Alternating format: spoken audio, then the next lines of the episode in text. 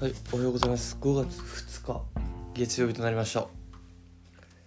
早いですね、もう5月2日っすよ。い、5月2日になりましはい、そちらでシャバカン。た。はい。本当にね、なんだかんだ、はだって、1ヶ月が過ぎたわけですが、今回は久々に、久々にっていうかまあ、父に戻ってですね、深夜さんの方からでいいですかどこ読みましたか僕はですね、もうシェフ2人の対談。シェフ、あ、それちょうど読んでなかったからよかった。何ページですかねミシュラン、三つ星に選ばれ続ける店はどこが違うのか。おお18っすね18、はい、18ページ。ちょうどこれ読んでなかったまだ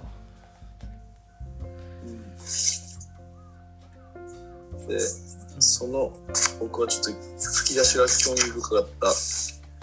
ばれ続ける店を作るために大切なこと。26ページになるんですけど。あ結構後半なんですね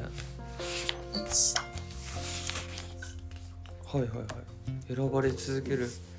店を作るために大切なそうです。ここなんか興味あって。はいやっぱり僕もこの仕事してる上で、まあ、保険営業マンってめちゃくちゃたくさんいる中でうん選んでいただかないといけないっていうはい立場にいるので、まあ、あの直感的にあ興味あるなと思って読んだんですけどやっぱりあの、まあ、料理の腕とか食材っていうのももちろん大事なんだけどやっぱり人間関係っていうのが一番大事になってくるということが書いてます。あそれ以上に対人間の問題にどう向き合うかあー、腕があったこれは正直料料理よりも難しいと思います。あーはいはいはいなんかこう目に見えることうん今回書かれてるのは食材の方がまだ素直で火にかければ焼き目がつきますし火が強すぎると煙を上げてもうすぐ焼けるよと教えてくれるとはいはでも人間はなかなか言わないから本心がわからないっ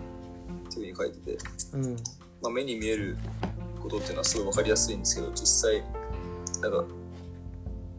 の大事なことって目に見えないところ人間関係とかまあ思いとかそうですねが大事だなとはいはいはい思ってます。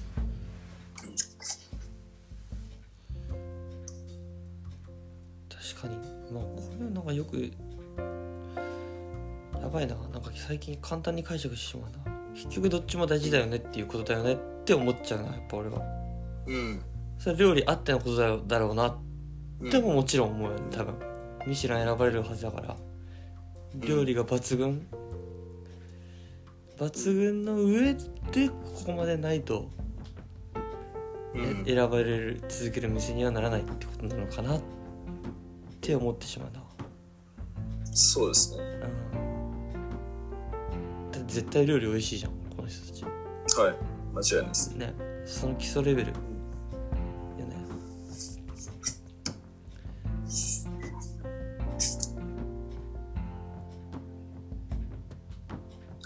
でも、なんかすごいですよね。多分、美味しい食事だったら世の中いくらでもあるじゃないですか。うんでもこうやって、なんかその、飲食とか、もう無数にある飲食の中でも、トップになるって、はいはい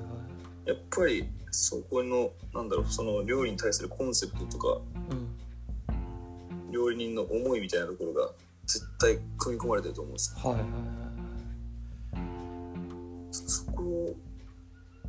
だけすごい大きいと思います僕は確かにその情熱みたいなうん、目に見えない部分でうん、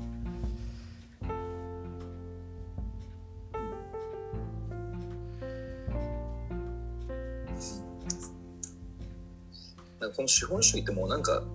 物はありありふれてるじゃないですかうん物もサービスもにだり寄ったりなはいはいはで結局人間だから人間社会なんで結局人って感情で判断するのかなってあー最後はその人間味みたいなところってことですそうねですよねそう確かにそこすごく最近感じますねはいはいはいうんビジネスの世界に入って確かに論語とそろばんだからこそ論語が大事になるみたいなビジネスだからこそ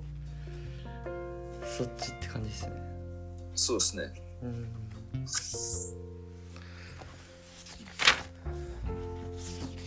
じゃあ俺がなんかちょっといろいろ手出してしまって今日6時過ぎぐらいに目覚めたんであの電子版で寝ながら見たのもあるし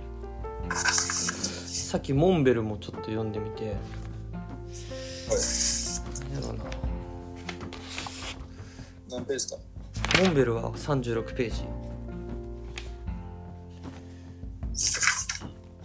ちょっとこれでもサクッといきます絶えざる挑戦が道を開いたっていうことでもうモンベルのことあんまり山登りしない人間なんで分かんなかったんですが結構イケてるあモンベルそうイケてるメーカーだなと思っててあこういいやうい人けてがますよねそうこういう人が作ったんだなっていうのがまあ普通に知れた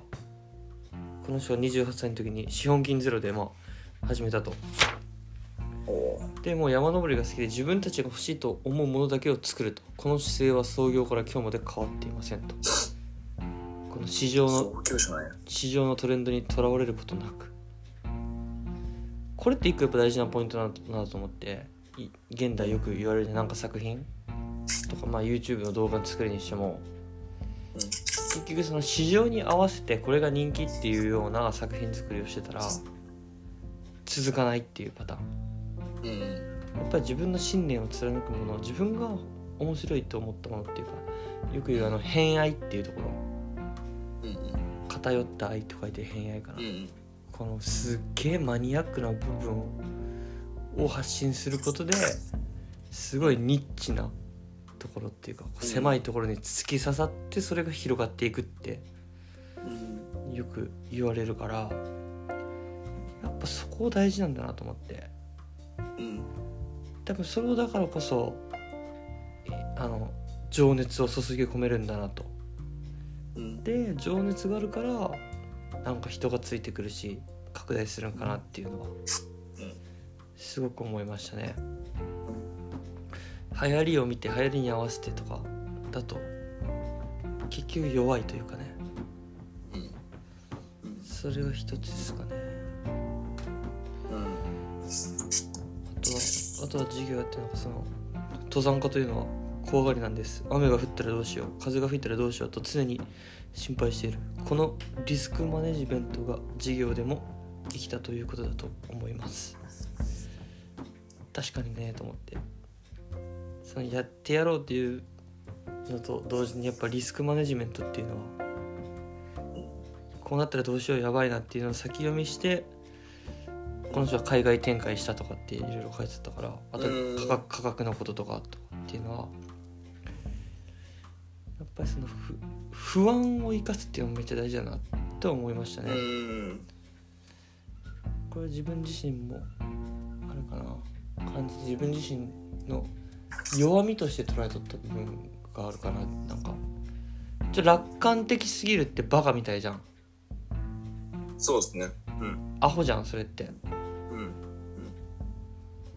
ちょっと自分昔そういう部分あったなって思ってもっともっと不安になんなきゃなって修正した時があったよなう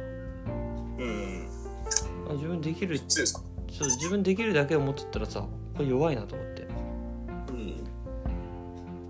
まあ、それがあれだ俺がモチベーションと危機感っていうところにたどり着いたあれか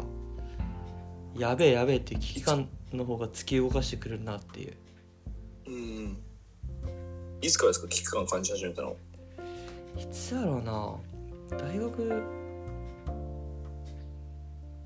出て社会人になったぐらいかなえなんかそっちの方が正しいなと思ってきたよなうん自分なら大丈夫できるっていう楽観性だけじゃなんか薄いんよなうんそうですねうん、まあ、20代前半ブラジル行った最初らへんジャイカの辺かなわ分からんけどなんかちょこちょこだんだんとそういうふうにこういったかなうん謎の地震だけだったところがちょっとちゃんと危機感みたいなでちゃんと危機感があることでちゃんと備えてちゃんと動くというかちゃんとやることやるっていうことが分かってきたからそれは大事にしなきゃなと、うんうんまあ、どっちもバランスやけどなそればっか考えてもう自分無理って言って何もせん人見とったらやれやって思っちゃうけどなうんそれもバランスっていうところで、うん、そんそんな感じかな最後まとめの言葉としてこれあれかあ同じだ自分たち、えーが欲しいものだけを作っていってきましたってとこでそのまあ登山っていうのはしんどいしんどいけど結局自分の意思でやる限りにおいては苦労ではないうんとうんうんこれ間違いないなと思って言い切ってますねうんうん自分もそれはそうだったなと思ってうん多分別にブラジル行きたくないやつにブラジル行かして2年間住んでこいって言われたらけど苦労でしかないけどうんうん別に俺ら何も苦労って感じんじゃんいや本当そうですねねしみにもで小小学校現場にしてもね今ニュースでいろいろ出て大変大変ってなってるけどまあ自分の意思だったから別に苦労ではないうんうんうん全く苦労ではないいい経験でしかないでも本当苦労とかないですね自分で選んでたらねそうよね自分で選んでたらねはいほんとそうなんやなその感覚大事やなと、うんそれやっぱそうですうねん、だから最初の就活においては俺はもうなんとなくだったよなだからうん苦労になっちゃうわけよね、うんうん、ただみんな就活してる就活しようあ銀行決まったうんうん自分の意思じゃないことはないんだと思うけど周りに合わせた感があるから弱かったよな、うんうん、って感じっすかね年を重ねるにつれていろいろな経験をし人脈も増えて新たな可能性が逆に出てくるってそういうことね調整に年齢は関係ないっていうところ可能性がどんどん広がっていくと年を取れば取るほど、まあ、それも思うよね人のつながりも増えるし経験も増えるからしてますアイデア増えるもんな、うん若くて何も知らん時の方が狭かったよなうん可能性とか早くひろ広げなんかこう広げていきたいなでちょっとでも広げてあげようと思ってまあ小学生に触れて高校生に触れとるって感じかなうん今はそれふ振れ幅っすよね結局人生のそのうんなんだろうななんて言ったらいいのやっぱその振れ幅が大きければ大きいほど深みも出ると思うしああああはいはいはいあ振れ幅っていうのはさ経験のってこと経験のですねあまあいいことも悪いこともあはいはいはいはいそういうことね確かにね確かにね